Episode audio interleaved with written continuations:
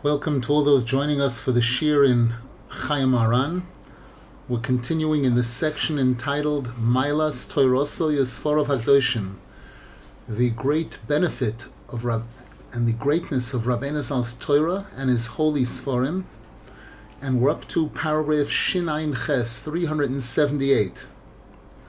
Rab Nosson Zal says, regarding writing Rabbeinu Zal's Sforim, a number of the chapters in Likutei Moharan were written by Rabbeinu Zal himself and generally, in most of the printings of Likutei Moharan, those chapters which Rabbeinu Zal actually wrote, it says in front of it, Loshon Rabbeinu Zal, that this is his exact writing, his exact wording. Uktsas ksavuhu hachaverim. There are several chapters in Likutei Moharan, somewhere between five and ten chapters in Likutei Moharan, that were written by other students, other than Rab Nosson Zal. Vahashar kosafti and the rest, the remainder, the majority of the chapters in Likutei Moharan, Rab Nosson Zal is the one who wrote it.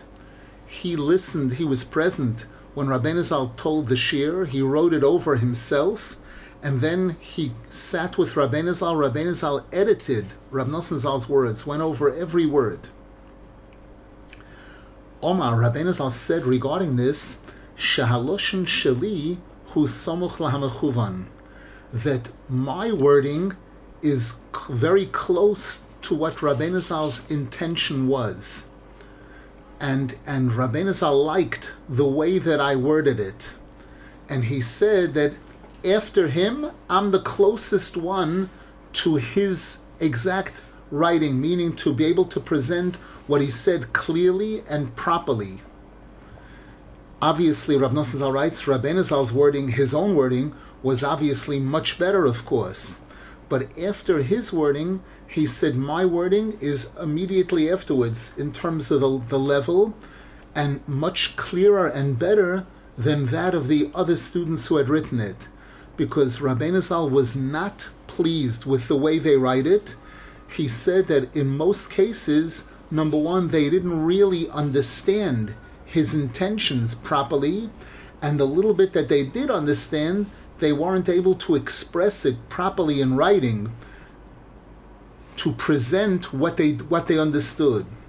Whereas Rav Nosson Zal writes, Hashem gave me loshen limudim. Hashem gave me a gift, the ability to write in in order to be able to teach people. And Rabbeinu Zal, Baruch Hashem, Rabbeinu Zal liked the way that I wrote, with Hashem's help. This is a very important point for those who learn Likutei Moharan you actually see these three different categories.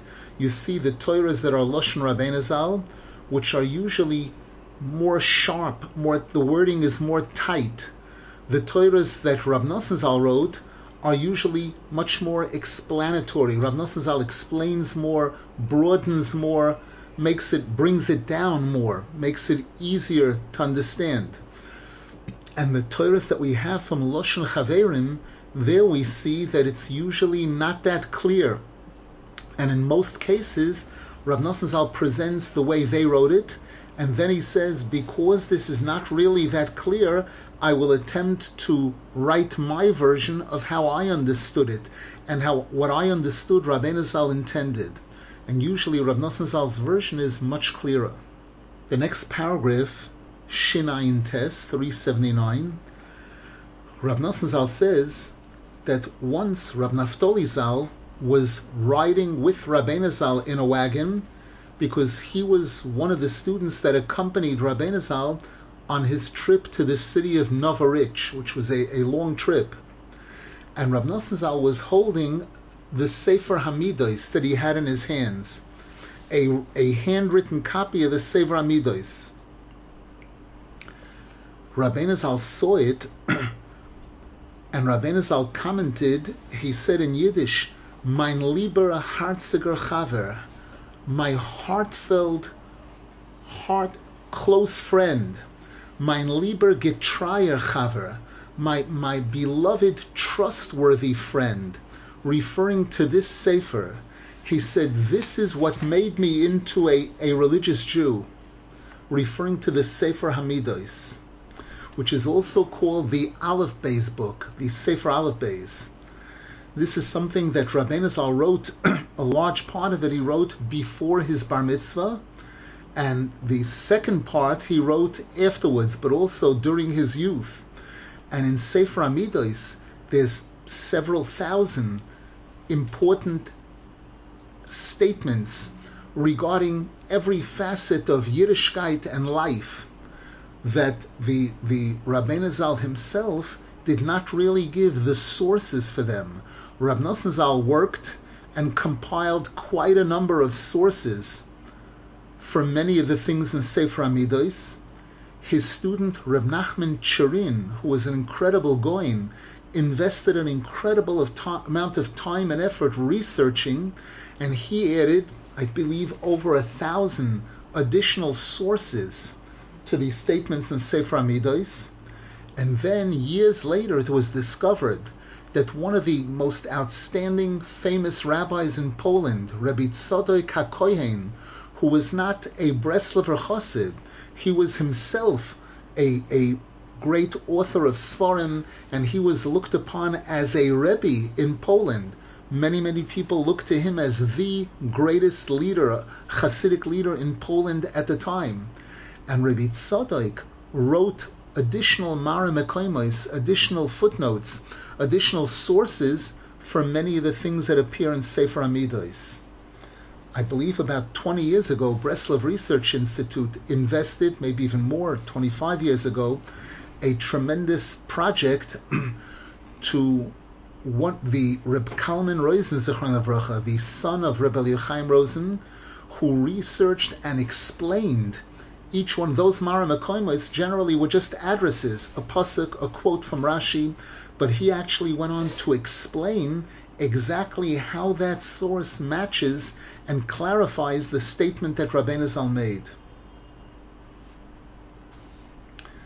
The next statement, 380, Rabbeinu said, and the, the Sefer Aleph Beis goes in order of the Aleph Beis. It starts with Emes, Emuna, Beis, Begodim, Gimel, Gaiva, and so on and so forth, giving several listings for each letter of the Aleph Beis. Rabbeinu Zal said that for the letter Reish, he had a major chapter on the topic of refuah, cures, healing, and Rabbeinu Zal said he had written there cures for every type of illness that was known in the world.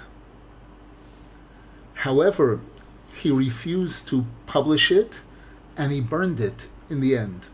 We know the Gemara tells us that Chizkiyahu Hamelech had a Sefer Refuais, also a Sefer, which had all the cures for different types of illnesses, and he decided to hide it, not to make it available to the public. One of the obvious reasons is so that people would rely on tefillah, not, not on these medicines.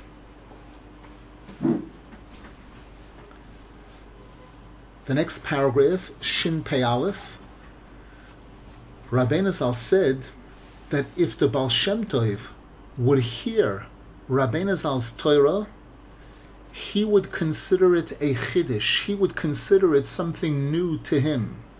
If Rabbi Shimon Bar Yochai would hear his Torah, he would also consider it a chiddush, something new. Rabbeinu Zal was making it clear that the Torahs that he revealed were not were not simply a review of something in the past, but there was something new in all of his Torahs. The next paragraph, Shin Pei Beis, 382, Rabbeinu Zal said that when I wanted to go to Eretz Yisrael, I spoke a certain type of Torah. Afterwards, when I started the trip to Eretz Yisrael, the Torah changed. It went to another level. When I when I was in Eretz Yisrael, I also said a, a completely different level of Torah, and when I returned from Eretz Yisrael, there also it was a, a different level of Torah. And Rav Nosson Zal comments that Rabbeinu Zal made it very clear that the most precious and important understanding of Torah and the highest levels of Torah that he achieved were only after he had already been in Eretz Yisrael, to the point where he felt ashamed and embarrassed of the Torah that he had spoken before his trip to Eretz Yisrael. And the vast majority of Likutei Moharan, which is all of Rabbeinu Zal's official shurim, are from the Torah that he gave over after he returned from Eretz Yisrael. There's only a few, three or four chapters of Likutei Moharan that are from Torahs that he, he revealed before his trip to Eretz Yisrael. And Rav Zal says those appear in middle of the Sefer. It's interesting to note that one of those Torahs that Rabbeinu Zal said before he went to Eretz Yisrael is chapter 215, I believe, where Rabbeinu Zal speaks about the fact that there are 24 different courts in heaven, and in order to in order to appeal a judgment, a person, a tzaddik, has to know all 24 courts. Because if he presents an appeal and he does it in the wrong court, obviously it's not going to work.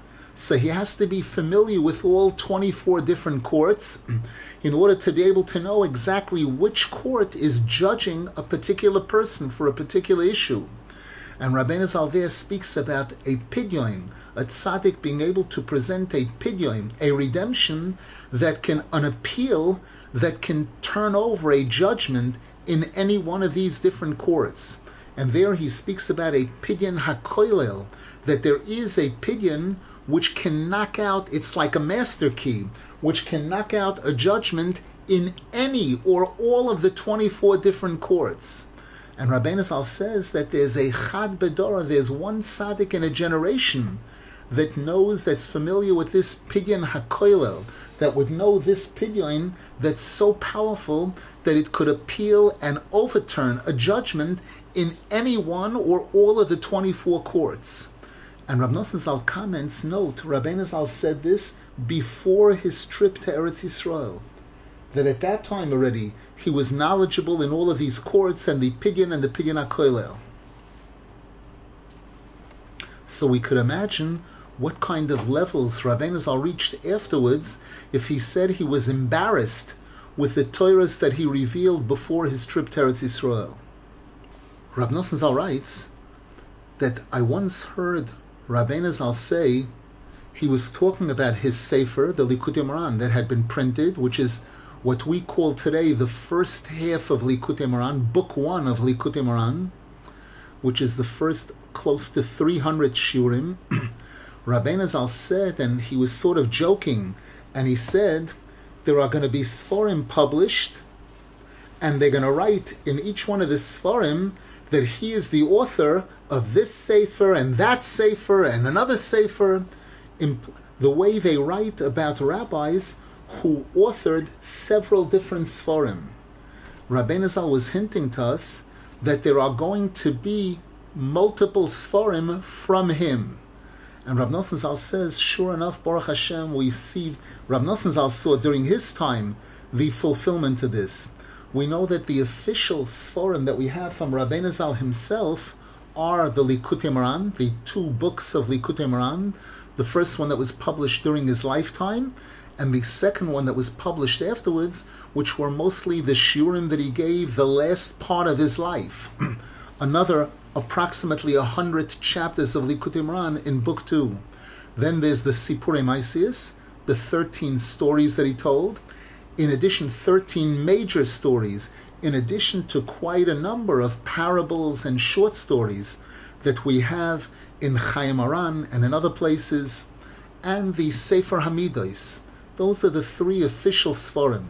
We know that Rab Nosson Zal wrote Likutei Eitzois, Kitzur Likutei Moharan, and Likutei Halachos, Likutei Tfilos, and the many Sforim that came afterwards that are all extensions of Rabbeinu Sforim. They're all based on Rabbeinu Sforim and extensions, explanations, or in some cases a likut, a collection of all of Rabbeinu statements on a particular topic. The next paragraph, Shin Pei Dalid, Rabbeinu said, of course, any word, any dvar Torah, or any any speech that comes out of my mouth, there's no such thing as it not having something new in it. But even a breath that comes out of my mouth, every breath that comes out of my mouth, does not leave my mouth without hischadshus, without a newness. And this is one of the most important concepts that Rabbeinu Zal taught and stressed to us in terms of a person living a fulfilling life, a happy life, a meaningful life. This concept of hischadshus, new. We know that Hashem, Kaviochel, Hashem defines himself as new. We say in the davening every morning, "Uvetuvoi mechadesh bechol yom tomid maseh that Hashem, out of His goodness, creates the world anew every single day.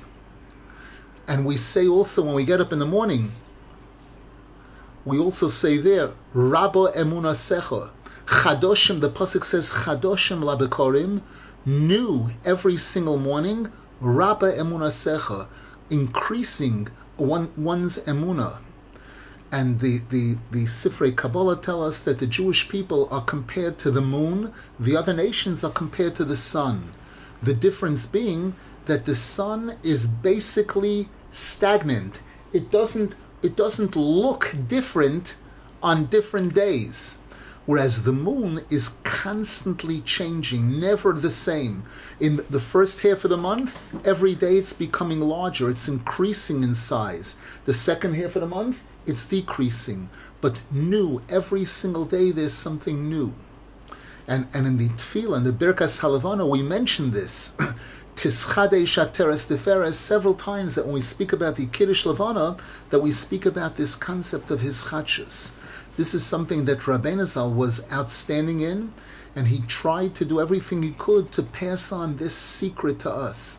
When a person studies Torah or anything a person does, if they're doing it like something they've already done before, it has a certain value to it.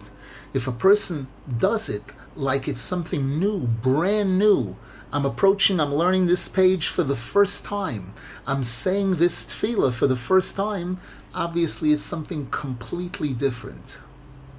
Rab Nosson Zal says, I was once speaking to Rabbeinu Zal, and I said to him that every conversation with Rabbeinu Zal is is always it's literally Torah, even if they seem to be talking about things that are not directly in an obvious way connected to Torah. And Rabbeinu Zal agreed, and he said just like a lamdan, a lamdan means a person who is very heavily immersed in studying Gemara, Gemara, Rashi, Tosfos with the commentaries. Those people usually, if you'll ever engage them in a conversation, they'll always have some type of expression from the Gemara or some type of a nuance, or they'll inject a word that the Gemara would say, memela, eh, that comes out like this. Or if it, that you'll always see that every type of conversation they have has that flavor of the style of the, the Gemara that they're learning. And Rabbeinu Zal said, so too in all of his conversations and all of his words, there must be inyanim of Torah. As, and Rav Nosson Zal says, as we saw many times in, in many of the conversations that we had, that we'd be, we'd be having a conversation with him, and he would make a statement, and then suddenly he would show how that statement that seemed to be an ordinary statement opened up a whole fantastic Dvar Torah. And Rav Nosson says this is what we saw with our own eyes besides the things that we didn't see and we didn't understand, which people on our level cannot necessarily know. This is Rav Nosson Zal referring to himself. Shin Pevov, Rabbeinu Zal said that during the Shabbosim, there were only few Shabbosim in the year when Rabbeinu Zal would be together with students for Shalashudas and he would give over Torah. Shabbos Shira, Shabbos Nachamu, and, and one other Shabbos in the year, Shabbos Chanukah. Whereas the other Shabbosim, Rabbeinu Zal would eat Shalashuris in a private room, alone, his students would have shalashudas together, they would sing zmiris, and Rabbeinu Zal would eat privately. And he said during those times when he was by himself, he would speak to Hashem a lot at shalashudas, pleading, begging Hashem for all the things that, that, that he felt were important to be mispal for. And he would speak so much to the point where in middle of his speaking to Hashem, there would be divrei Torah coming out without him even intending it. A whole dvar Torah coming out in his tefillah to Hashem without any intention. And then Rabbeinu Zal would pay attention to the words that were coming out of his mouth, and he saw that was really a beautiful Dvar Torah, that he that he brought forth a new a new revelation in Torah without intending it. This came out naturally as part of his tefillah to Hashem. And Rav Nosson says, Rabbeinu Zal told him that this is some of the Torahs that we have written down on Likutei Moharan which Rabbeinu Zal said on Moitzoi Shabbos after they made Havdalah, where they would stand around together after Havdalah, and Rabbeinu Zal would be speaking, give over a Dvar Torah, and he said that this some of these Torahs were Torahs that came out as a result of his tefillah in his own room during Shalashudas at that time. The next statement, Shin Pei Zayin, there's a chapter in Likutei Moharan that's based on a pasuk in Mizmor Shilayim Hashabbos, where the pasuk begins Bakoroi Volai Mereim Tishmano Oznoi, and there are actually two chapters in Likutei Moharan that are based on that pasuk.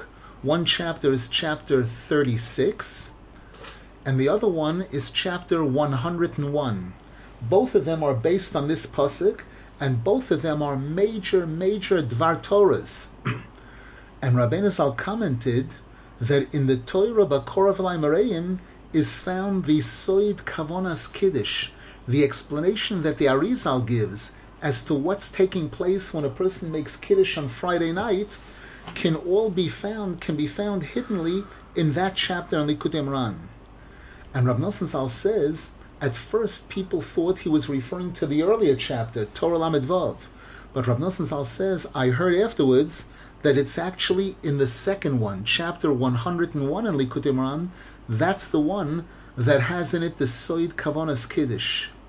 It's interesting to note that in Likutei Halachos, at least in one place, possibly in more, Rab Nosson Zal goes into an incredible, incredible explanation showing clearly how the Arizal shows that when a person is making Kiddush on Friday night, they're actually elevating the Malchus, the kingdom of Hashem, through all its different levels of elevations, elevating the Malchus first to the level of Netzachoid Yesoid above it, and then to the level of Chesed Gvura Tiferes, and then shining into it from Chachma Bino Das. Rab, Rab Nosson in, in Likutei Halachos goes into a fantastic explanation showing the connection between Rabbeinu Zal's a chapter in Likutei Moharan and the Arizal's kavanas on how all of this is working during the, the, the avodah of the Kiddush Friday night.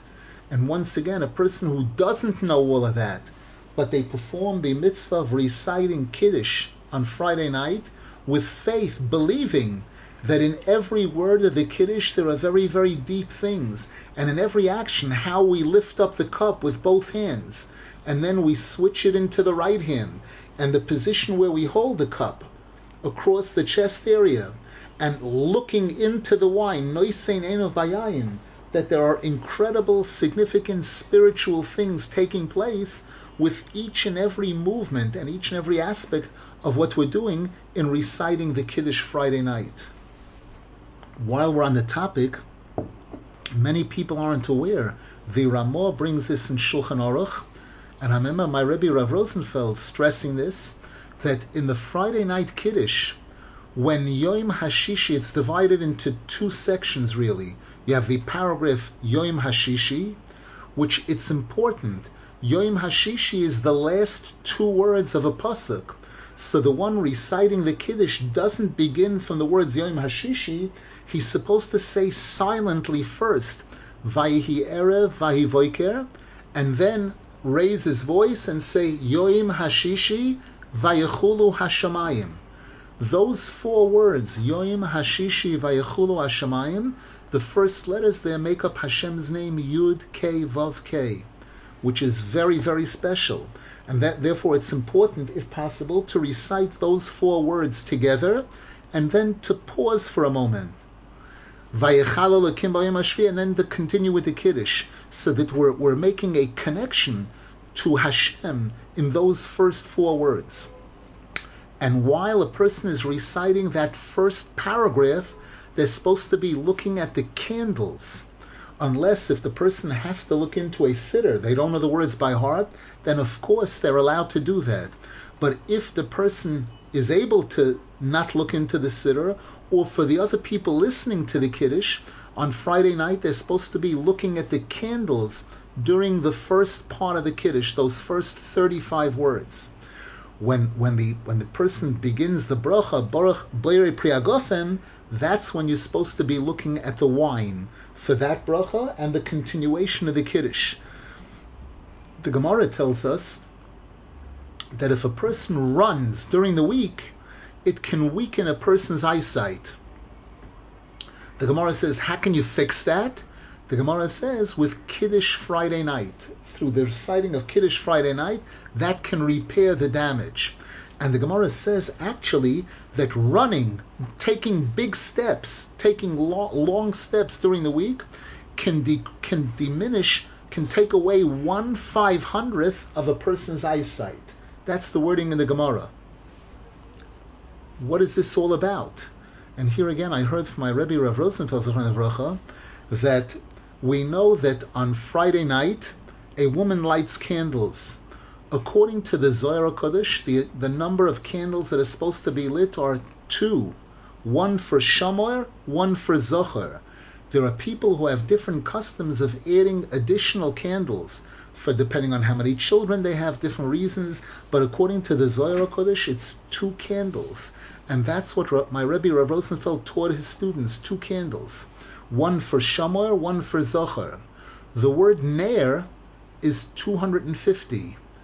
Two times Ner is 500.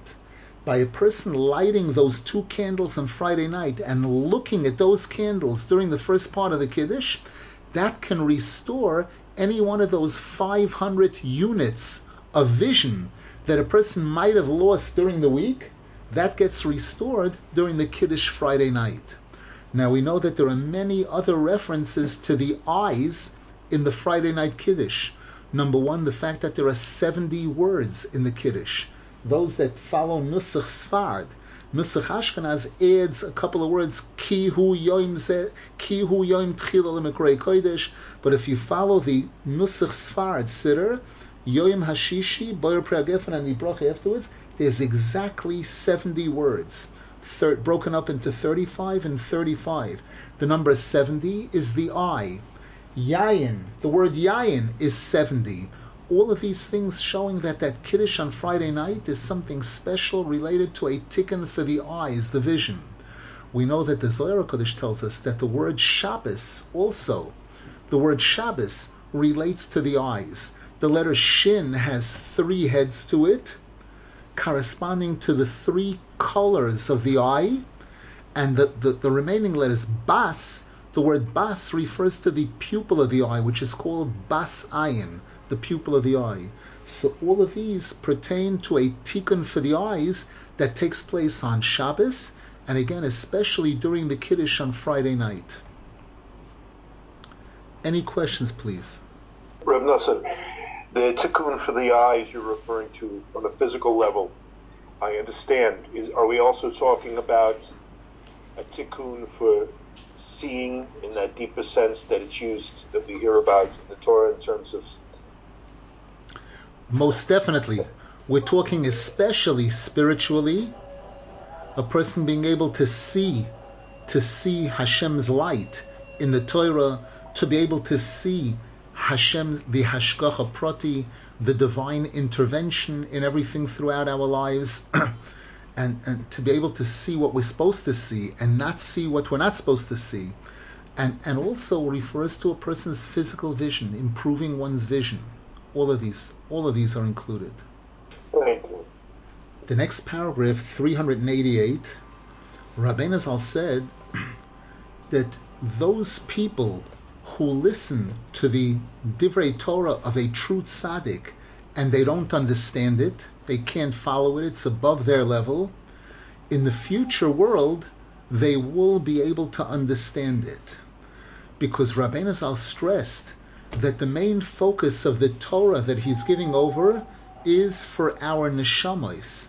He's speaking to our souls with the hope that in Yitz Hashem, when we'll come to the next world, our neshamas will be familiar and knowledgeable with those high level Torahs, and there we'll be able to get the real understanding.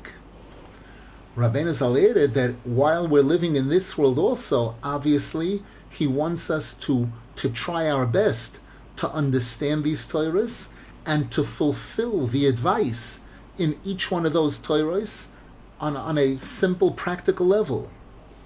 As we heard from him many times, that he wanted us to live with his shurim, with the, with the Torahs, meaning that what he really wanted us to try to do was to take a chapter on Likutei Moharan, a Torah, and to, to go with that, to live with that chapter for a week or a month, so that everything we're doing throughout that period of time, that week or month, we're always connecting it to the, the concepts that appear in that chapter in Likutei Moharan.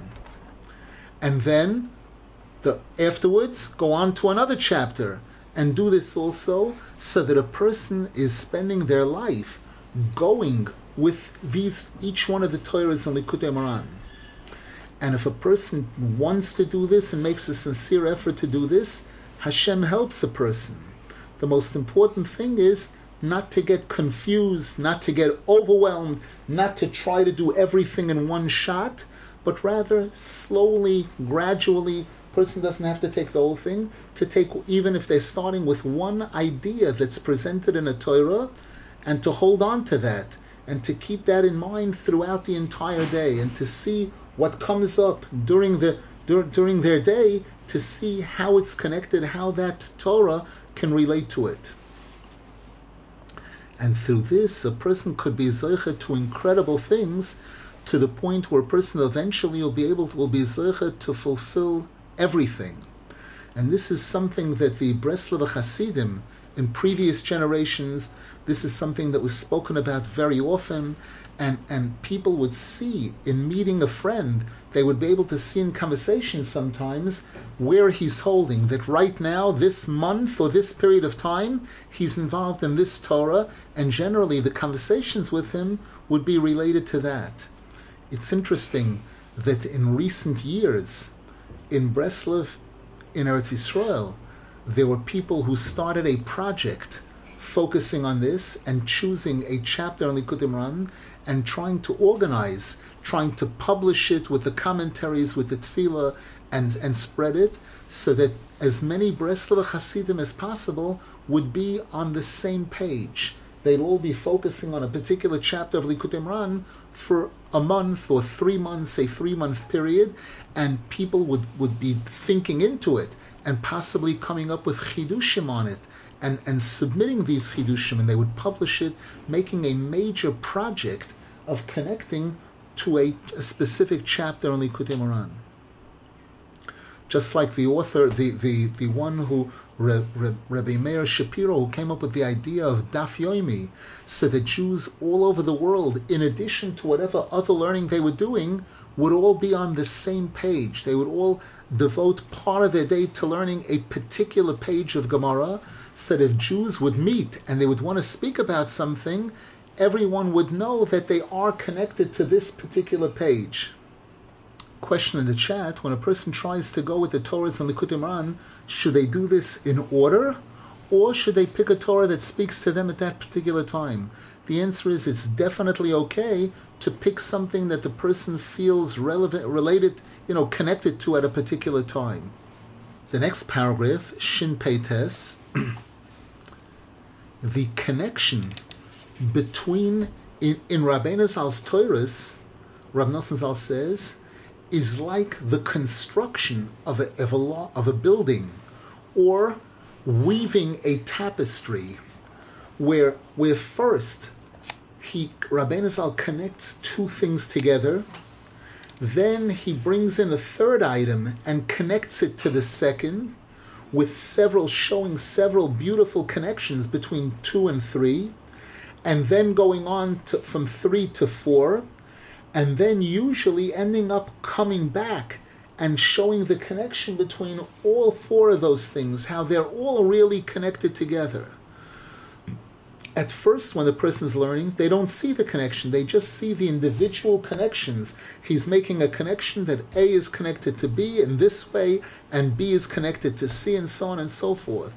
But it's afterwards, as you get into it, you see Rabbeinu Zal will quote psukim or gemaras or things from the Zohar Kodesh showing how everything, everything is perfectly connected from all different sides in, a, in an incredible way. And, and that'll be in one section of the Torah. Then he'll go on to another section of the Torah, which seems to be something completely new and not necessarily connected to the previous section. But then Rabbeinu Zal first will show a connection between one item in the first section and one item in the second section. And then afterwards, he'll show proofs and all kinds of different ways showing how the entire second section is connected to the first one. And, and Rab Zal says that all of this Rabbeinu Zal was speaking about on Moitzoy, the day after Yom Kippur, a few days before he passed away. Rabbeinu Zal passed away on Chalamoid Sukkot. and Nosson Zal says, I feel I need to elaborate on this and bring several samples, examples to show in order for a person to really understand how this works. Recently, there was a, a, a friend in Yerushalayim, this is going back several years ago, who decided those who study computer programming know that there's something called a flow chart, where when a person has to do a certain kind of project, they, they, they start mapping it out. what's step one, and then what's step two, and what's step three, and, and how step three has there's two choices from step three. It could be either this or that, and exactly how are you're going to follow through. And this person actually did a, a flow chart of Likutei Moharan.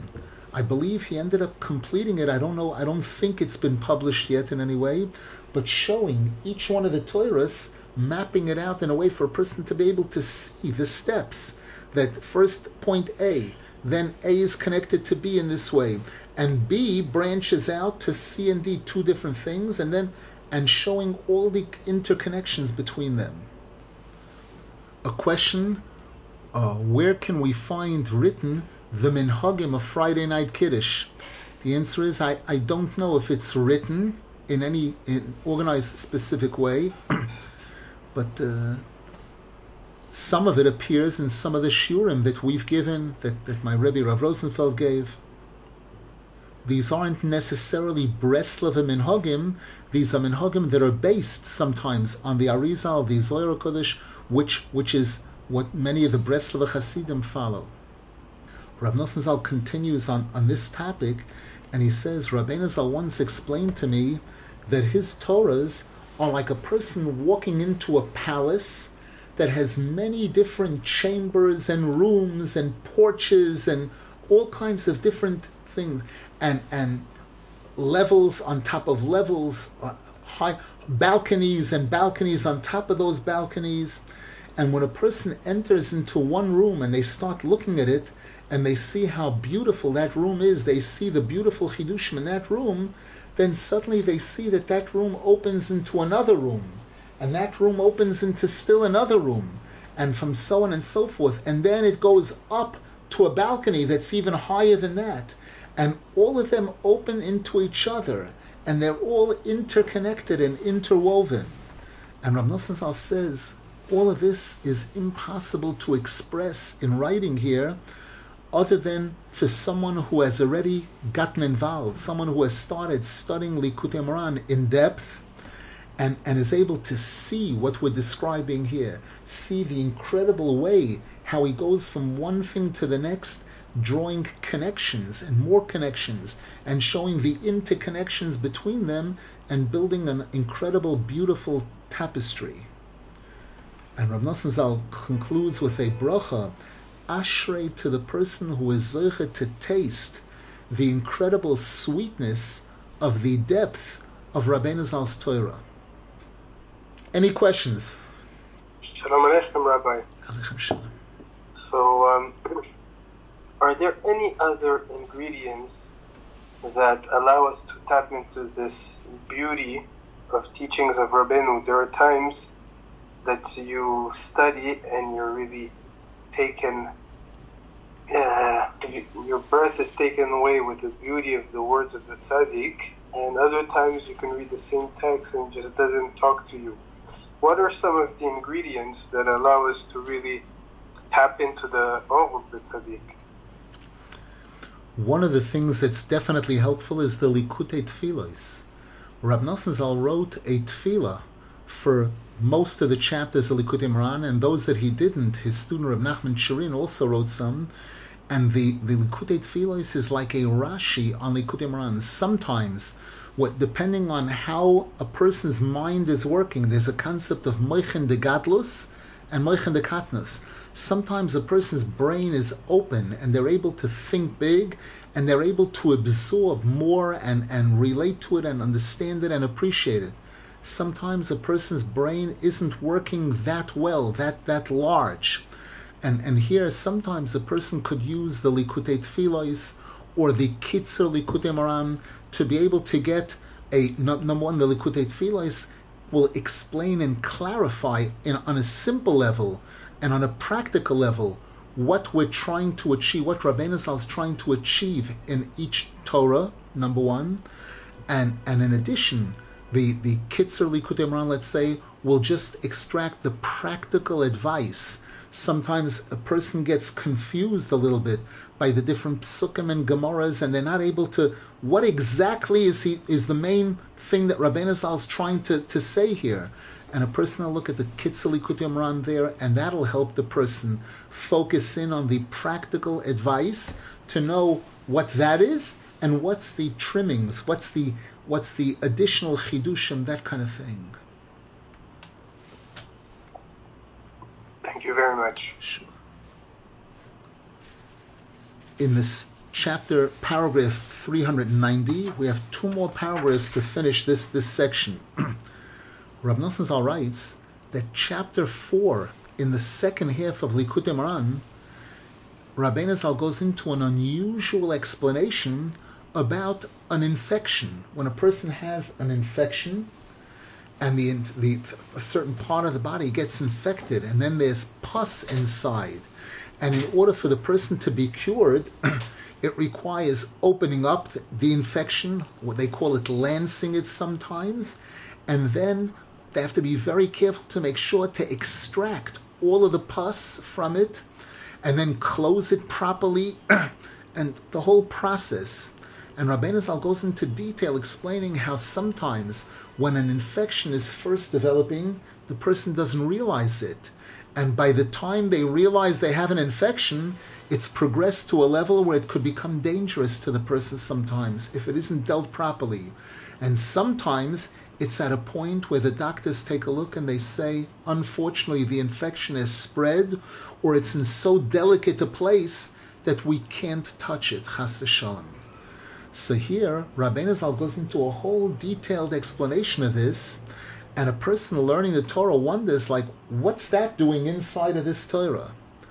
And Rabbi Nosson Zal says, I heard from some of my friends that this was a shiur that Rabbeinu Zal gave on Shavuos. And shortly before that, one of his students that lived in the city of Ladizhin, Reb Getzel, had a terrible infection in the anus, in the, the back the back of the body, and he was extremely ill, and the infection was so bad that the doctors had pretty much given up, and they said he's not going to survive this, because they said even if we were to open it, open the infection, we would have to clean it out completely and extract all of the all of the pus and other things that are inside of it. and they said it's impossible to do it because it's all the way inside. And, and he'll definitely die. And the people, rabbis, our students from the people of from the city of Ladizhin who had come for Shavuos, told Rabbeinu Zal about this problem. During Shavuos, Rabbeinu Zal gave this shir, and he spoke about an infection and exactly how it affects the body and exactly how we go about curing it and healing it. When those students went back to Ladish and went back home after Shavuos, they found out that at the exact time that Rabbeinu was giving that shir, the infection burst open and, and the pus started oozing out of it. And several days afterwards, the student was cured and healed completely. And Rav Nosson says that we, we, knew, we know this to be a definite fact that we saw several times that whatever was going on with Rabbeinu Zal's students at the time, or in the general world at the time, was all included in the Divrei Torah that Rabbeinu Zal spoke, and through the Torah that he spoke, he would draw a refuah, or a tikkun, or a hamtoka for whatever crisis, whatever problem was going on in the world, on a, on a global level, on a local level, or with any of his individual students through the Torah that he was speaking, he would bring, he would draw a solution at, for, for the problem. The final item in this section, Shin Tzadik Aleph 391, Rav Nosson Zal says, I heard it said over in the name of Rabbeinu Zal that he once gave a beautiful moshel, a parable, to explain why he's telling us so many of these wondrous Torahs and stories, deep stories and sichos. It seems if a person looks at what Rabbeinu Zal gave over, this one person who, who passed away at the age of 38, it's like a, a flood of knowledge and information that he gave over to his students. And we know that not everything was written down, so there's even much more than that. And even though we don't necessarily see that he accomplished everything he wanted to regarding his students, meaning how to what levels he wanted them to achieve of perfection, of closeness to Hashem. So Rabbeinu Zal gave a moshel regarding this. He said that there was a king who had an only son, and the son became very, very sick, and different doctors tried to heal him, and they saw they couldn't do it, and they pretty much gave up on being able to cure the, the prince. Then at one point, an incredibly bright doctor came along, and the king pleaded with him, he begged him to do whatever he could to see if he could cure the prince. So this doctor said to the king, The truth is that in order to cure your son, it's, it's very, very difficult. However, there is one thing that can possibly serve to cure him, but I don't know whether to tell you this because it's very, very difficult. It's something that's extremely difficult for you to be able to do. So the king insisted and begged him, You have to tell me what it is. So he told him, I'll tell you. I'll tell you. Your son, the prince, is extremely sick to the point where he's so weak that he cannot even take medication into his mouth, not even a drop. We know that there are times that a, person has a, a, baby, a small child, and they have to give the baby some kind of medicine, and they, they try, and sometimes the baby is stubborn, fighting it, that it's almost impossible to get it into their mouth. And when supposedly they succeed, get into the mouth, the baby spits it out a moment afterwards. So here we're not talking about a baby, we're talking about a person who was so ill that couldn't even handle a drop of medication orally. And the doctor said, however, there are very, very expensive medicines where a small little vial of this medicine can cost hundreds of thousands, hundreds of thousands. And, and we, we need to fill up a barrel of this medicine and take pictures of this and pour it over your son.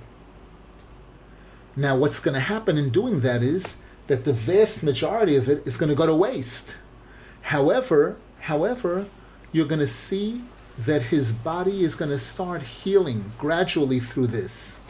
And maybe as a result of pouring these gallons of this medicine on him, a little bit, a couple of drops will go into his mouth, and, and through that he'll be able to get cured, he'll be able to be healed.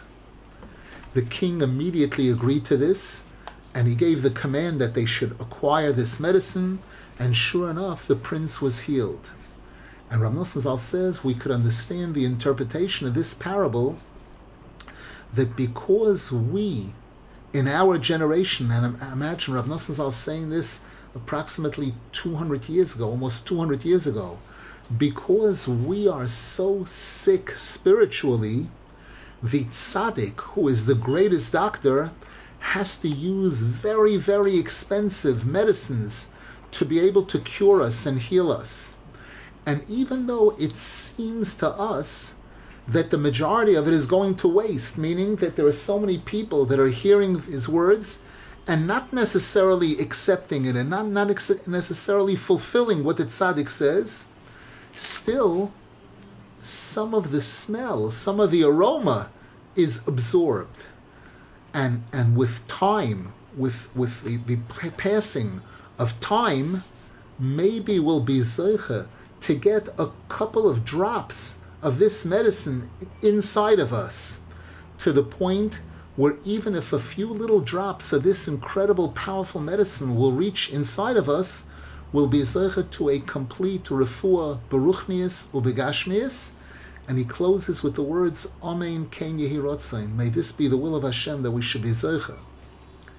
Meaning that here again there are times, and, and we see this in Sforim, there are times when a person is far from Hashem, and somebody tries to do outreach and they speak to them and they speak to them and it looks to them like, like they're getting nowhere, not affecting the person at all. And you very often, if the person doesn't give up with time and persistence and patience, if it's the right person that's talking and they know how to speak and what to say and what not to say and when to say, they see that eventually, eventually the words do go in and, and can affect an incredible change, an incredible cure in the person. We know the story of the Baltfila that Rabbeinu Zal told, the master of prayer, where he said that there were people of a particular country where their problem was Taivas Mamoin, where to them their idol was money. That was that was what they worshipped. That was the most important thing in life that, that drove their lives. And depending on how much money a person had, that would define their status to the point where people who were really wealthy, they would look upon them as an actual God, an actual Hashem. We know that on the American coins it says, In God we trust. And most people know, realize that that's the God, that's the trust. Person has a certain amount of money in the bank, they have confidence. If they have less than that, they don't trust. They, they, they're insecure, chas v'shalom. And Rabbeinu Salvia says that the Baltfilas, some of the Baltfilas people went to the country and tried speaking to people and they saw they couldn't get through. No way. Then the Baltfila himself went and spoke to the people and tried convincing them that they had a wrong outlook on life. And he spoke and spoke, and at first seemed nothing, zero, not getting through at all. But then he tried again on a different occasion. And then at one point they said, even if you're right, big deal. We're just two people. We can't change the whole country. We can't change the world. And the Baltfila felt uh, he, he was encouraged by this, that he saw at least he's starting to infuse a little bit of doubt into their minds.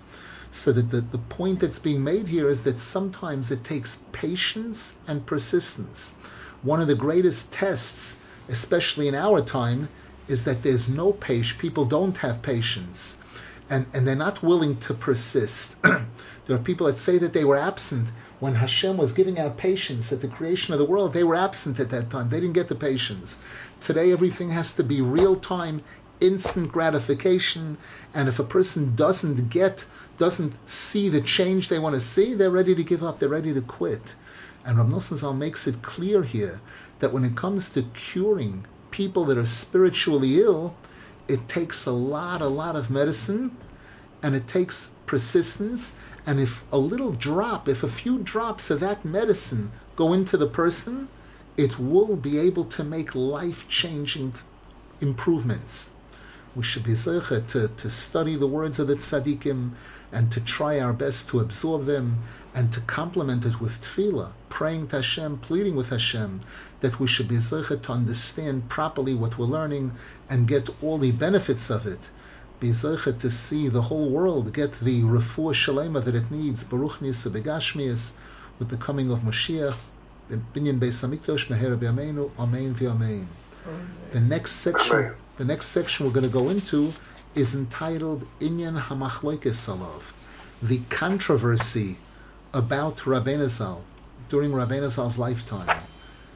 Obviously, we'll have some interesting things that we're gonna we're gonna go through. Mitzvah. Wishing everybody a wonderful week. Yeshua's, refuahs,